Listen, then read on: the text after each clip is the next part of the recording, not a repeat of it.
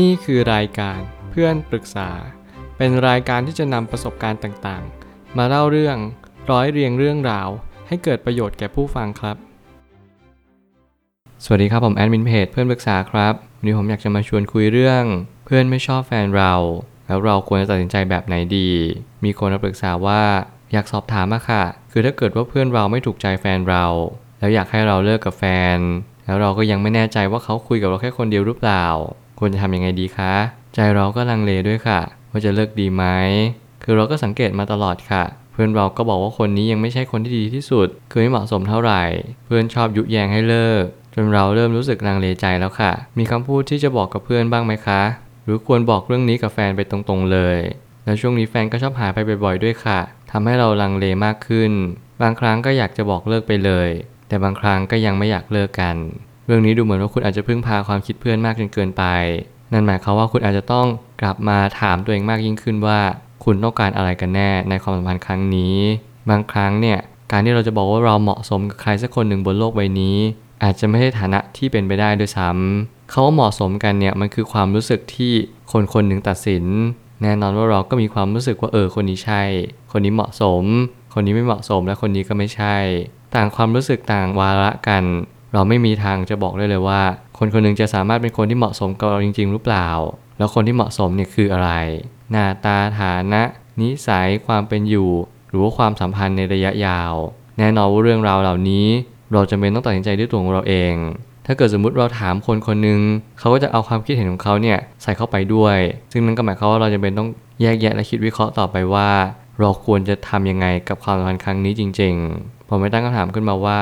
ถ้าหากว่าเพื่อนไม่ถูกใจแฟนเรา แล้วเราถามเหตุผลไปแล้ว แต่ดูเหมือนว่าเหตุผลมันอาจจะดูไม่มีน้ำหนัก หน้าที่เราคือตัดสินใจเอาเองด้วย ผมคิดว่าบางทีเนี่ยการที่เพื่อนคอมเมนต์การที่เพื่อนไม่ยอมรับแฟนเรา แน่นอนบางครั้งเราก็ไม่ชอบ แล้วก็รู้สึกว่าเฮ้ยเขาต้องเข้ากับเพื่อนเราไม่ได้เลยเนี่ย การที่เราคบแฟนคนนี้ แต่อีกอย่างหนึ่งที่ผมอยากจะบอกก็คือ เราต้องเลือกว่าบางครั้งเนี่ยสิ่งที่แฟนเราเข้ากับเพื่อนไม่ได้ หรือเพื่อนเราเข้ากับแฟนเราไม่ได้ มันเกิดจากอะไร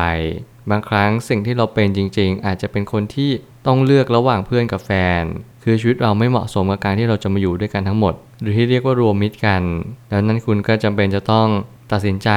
อย่างเด็ดขาดและเด็ดเดี่ยวมาก ว่าคุณจะเลือกทางไหนจริง ๆ แต่ผมอาจจะตอบได้เลยว่า ทุกครั้งมันไม่แน่เสมอไปที่แฟนเราจะเข้ากับเพื่อนเราได้ตลอดเวลา และอีกอย่างที่เราจะเป็นต้องเลือก ถ้าเกิดสมมติคุณคิดว่าคุณยังไม่จบอยู่ที่แฟนคนนี้จริง ๆ คุณอาจจะต้องเลือกเพื่อนไว้เป็นหลัก ซึ่งแน่นอนว่าเพื่อนบางคนอาจจะชอบคอมเมนต์ชอบวิจารณ์ บางคนชอบหมั่นไส้ขี้อิจฉา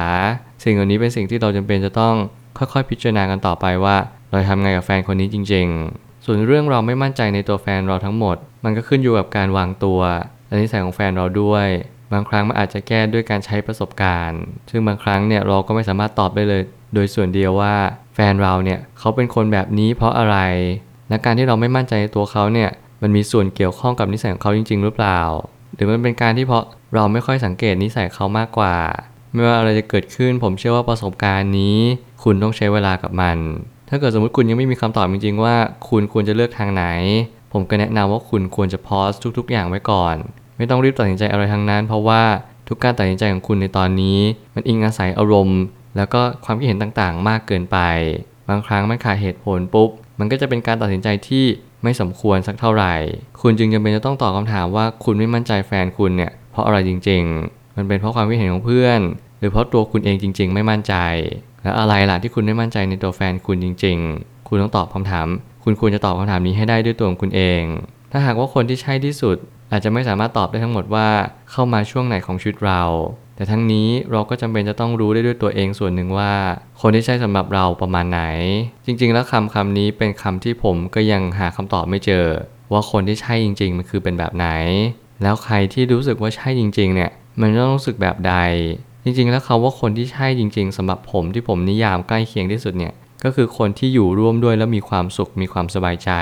นี่คือคนที่ใช่จริง ๆ แต่แล้วการที่เราจะอยู่คนหนึ่งแล้วมันสบายใจจริง ๆ เนี่ย มันก็ไม่ได้ตอบทั้งหมดว่าเราจะต้องสบายใจตลอดเวลา ผมก็เลยเอาความดีและคุณธรรมเนี่ยมาผนวกเข้าด้วยกัน มันเลยกลายเป็นรวมมิตรที่มันมีความใกล้เคียงกับสิ่งที่มันเป็นคนที่ใช่มากที่สุด ก็คือการที่เราคบใครสักคนหนึ่งเรามีชีวิตที่ดียิ่งขึ้น เราทะเลาะกันแต่ทะเลาะกันเพื่อก่อมากขึ้น เราไม่ทะเลาะกันเพื่อกดดัน หรือเพราะอีโก้ของเราเอง หรือแม้กระทั่งการที่เราคบหากัน การที่เรามีปัญหาร่วมกัน เราแก้ปัญหาแบบไหน เราแก้ปัญหาแบบพัฒนาตัวเองไปพร้อม ๆ กัน หรือว่าเราแก้ปัญหาแบบไม่ยอมพัฒนาตัวเองเลย แถมให้มันตกต่ำยิ่งขึ้นกว่าเดิม นี่คือสิ่งที่สำคัญและเป็นตัวชี้วัดว่า เราจะคบกับคนที่ใช่เนี่ย มันใช่แบบไหน มันเป็นการใช่ที่ความรู้สึกอารมณ์ หรือความคิดเห็น หรือว่ามันเป็นการใช่ด้วยเหตุและผลด้วยผลลัพธ์ที่ดีจริง ๆ ผมยังเชื่อว่าการที่เราบอกว่าคนที่ใช่เนี่ย มันอาจจะไม่มีคำนิยามที่มันเป๊ะๆจริง ๆ แต่มันอาจจะเป็นความรู้สึกลึกๆว่า เออ เราเลือกคนนี้ เพราะว่าเขาเป็นคนดี เขาเป็นคนที่เราสามารถพึ่งพาได้ในยามยาก รวมถึงทุกๆ คนก็มองเห็นเป็นสิ่งเดียวกันว่าเขาน่าไว้ใจและมีความน่าเชื่อถือ สิ่งนี้เป็นสิ่งที่เราก็จำเป็นต้องให้คนอื่นตัดสินด้วยว่า เขาเป็นคนยังไงจริง ๆ ในฐานะที่เราเป็นคนสังเกตก่อน เราอาจจะมีอคติรักมากหลงมาก เกลียดมากอะไรแบบนี้มันก็จะเกิดอคติได้เช่นกัน พอเรามีความคิดที่ค่อนข้างตกผลึกแล้วเราให้เพื่อนเนี่ย comment แฟนเราบ้าง สิ่งอันนี้เป็นสิ่งที่ดีเหมือนกัน เราได้สอบทานตัวเองไปด้วยว่าเราอคติกับแฟนจริง ๆ หรือเปล่า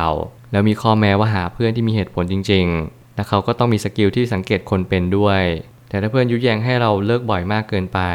เราอาจจะให้น้ำหนักไปที่เพื่อนว่า เพื่อนอาจจะไม่ชอบแฟนเราคนนี้ด้วยหรือเปล่า ต้องใช้เวลาพิสูจน์กันไปเรื่อยๆ หรือว่าแฟนเราอาจจะไม่ได้ดีจริง นี่คือเหตุผลเล็กๆน้อยๆที่ผมเชื่อว่ามันเป็นเกร็ดความรู้ดีกว่า ที่เราจะต้องค่อยๆสังเกตมากขึ้นว่า เหตุการณ์นี้ผมคิดว่ามันก็วินวินทั้งสองฝ่าย เราก็ได้รู้จักแฟนเรามากขึ้น แถมเราก็ได้รู้จักเพื่อนเรามากขึ้น ทุกครั้งที่คุณเดินทางแล้วก็ใช้ชีวิตไปเรื่อยๆเนี่ยคุณไม่จำเป็นต้องคบเพื่อนคนนี้ไปตลอดชีวิต ถ้าเกิดว่าเพื่อนคนนี้เขาไม่ได้เหมาะสมกับทางเดินที่คุณเดิน ผมไม่ได้บอกให้คุณเลิกคบเลยในทันที แต่ผมบอกให้คุณรู้จักที่จะคบใครสักคนหนึ่งเพื่อให้ชีวิตของคุณดีขึ้นจริง ๆ มันไม่ได้หมายความว่าคุณต้องคบคนรวยคนดี คนเด่นคนดัง หรือคนที่ตามใจหรือเข้าใจคุณทุกๆ สิ่งทุกๆอย่าง เพียงแต่แค่คุณต้องมีเหตุผลในการคบคนคนนี้จริง ๆ เขามีความคิดที่ปราดเปรื่อง เขามีการแก้ปัญหาที่โดดเด่นมากๆ หรือแม้กระทั่งเขามีชีวิตที่ค่อนข้างที่จะลำบากลำบน แต่เขาไม่เคยหยุดที่จะพัฒนาตัวเองเลย สิ่งเหล่านี้เป็นสิ่งที่เป็นคุณสมบัติที่หายากที่สุดของมนุษย์เราเลยก็ได้ แล้วเราจะเป็นต้องเฟ้นหาไม่ว่าทั้งแฟนแล้วก็เพื่อน ไม่ว่าบริบทใดก็ตาม เราควรจะหากลุ่มคนกลุ่มนี้ แล้วเราก็ควรที่จะเข้าไปทำความรู้จักกับเขา อย่างน้อยได้รู้จักกันสักนิดนึง เราอาจจะได้ประโยชน์อะไรจากเขามากขึ้นก็ได้เช่นกัน สุดท้ายนี้ส่วนความรู้สึกที่ว่า ใจหนึ่งก็อยากเลิก อีกใจหนึ่งก็ไม่อยากเลิก ก็แสดงว่าเรายังมีความรู้สึกดีหลงเหลืออยู่ มันก็มีโอกาสเป็นความเหงาเข้ามาแทรกเป็นระยะ ใช้การสังเกตอารมณ์ตัวเองเข้าไว้ นี่คือการเริ่มแยกแยะอารมณ์ละเอียดขึ้นแล้วว่า นี่รักหรือหลง นี่เหงาหรือว่าเราอยากมีเขาในชีวิตจริง ๆ บางทีความสัมพันธ์เนี่ยมันก็มีอะไรปัจจัยเต็มไปหมดเลย ไม่ว่าจะเหงาเศร้าเซ็ง เบื่อ อยากมีใครคนหนึ่งเอาไว้คุยในยามที่เรามีปัญหาในชีวิต สิ่งเหล่านี้เป็นสิ่งที่มันเป็นเหตุผลอยู่เบื้องหลัง ความรู้สึกที่เรากระทำลงไปในแต่ละวัน ไม่ว่าคุณจะเลือกทางไหนก็ตาม มันต้องมีเบื้องหลังอยู่แล้วเป็นธรรมดา คุณจงสังเกตเบื้องหลังความรู้สึกตรงนี้เอาไว้ มันคือการที่เราฝึกสติมากขึ้นในชีวิตประจำวัน แล้วคุณก็จะเรียนรู้จากตัวเองมากขึ้นว่า ฉันเป็นคนแบบนี้ จริง ๆ แล้วฉันอาจจะเป็นคนขี้เหงาคนหนึ่งหรือว่าเราอาจจะพบอีกตัวตนหนึ่งเลยก็ได้ว่า จริงๆ แล้วฉันอาจจะเป็นคนที่อยากรู้อยากเห็นมากกว่าว่าความสัมพันธ์นี้ในสิ่งที่ฉันคิดเอาไว้ก่อน มันเป็นยังไง หรือว่าบางคนอาจจะไม่คิดอะไรเลย อยากคบก็คบ ใช้ความรู้สึกตัดสินทั้งหมด ส่วนอีกคนนึงก็ใช้เหตุผลทั้งหมดเลย ผมคิดว่านี่คือการที่เรารู้จักตัวเองมากขึ้นว่าเราเป็นคนยังไงแล้วถ้าเรารู้จักตัวเองจริง ๆ เราก็จะรู้ว่าเราควรจะลดหรือเพิ่มในสิ่งใดสิ่งหนึ่ง และนี่จะเป็นมาตรวัดที่สำคัญที่สุดในชีวิตของมนุษย์คนหนึ่งเลยก็ว่าได้ เพราะเราจะได้รู้ชัดว่าเราควรจะเพิ่มหรือลดคุณสมบัติใด ที่ทำให้เราดีขึ้นหรือแย่ลงอย่างไร ผมเชื่อว่าทุกปัญหาย่อมมีทางออกเสมอ ขอบคุณครับ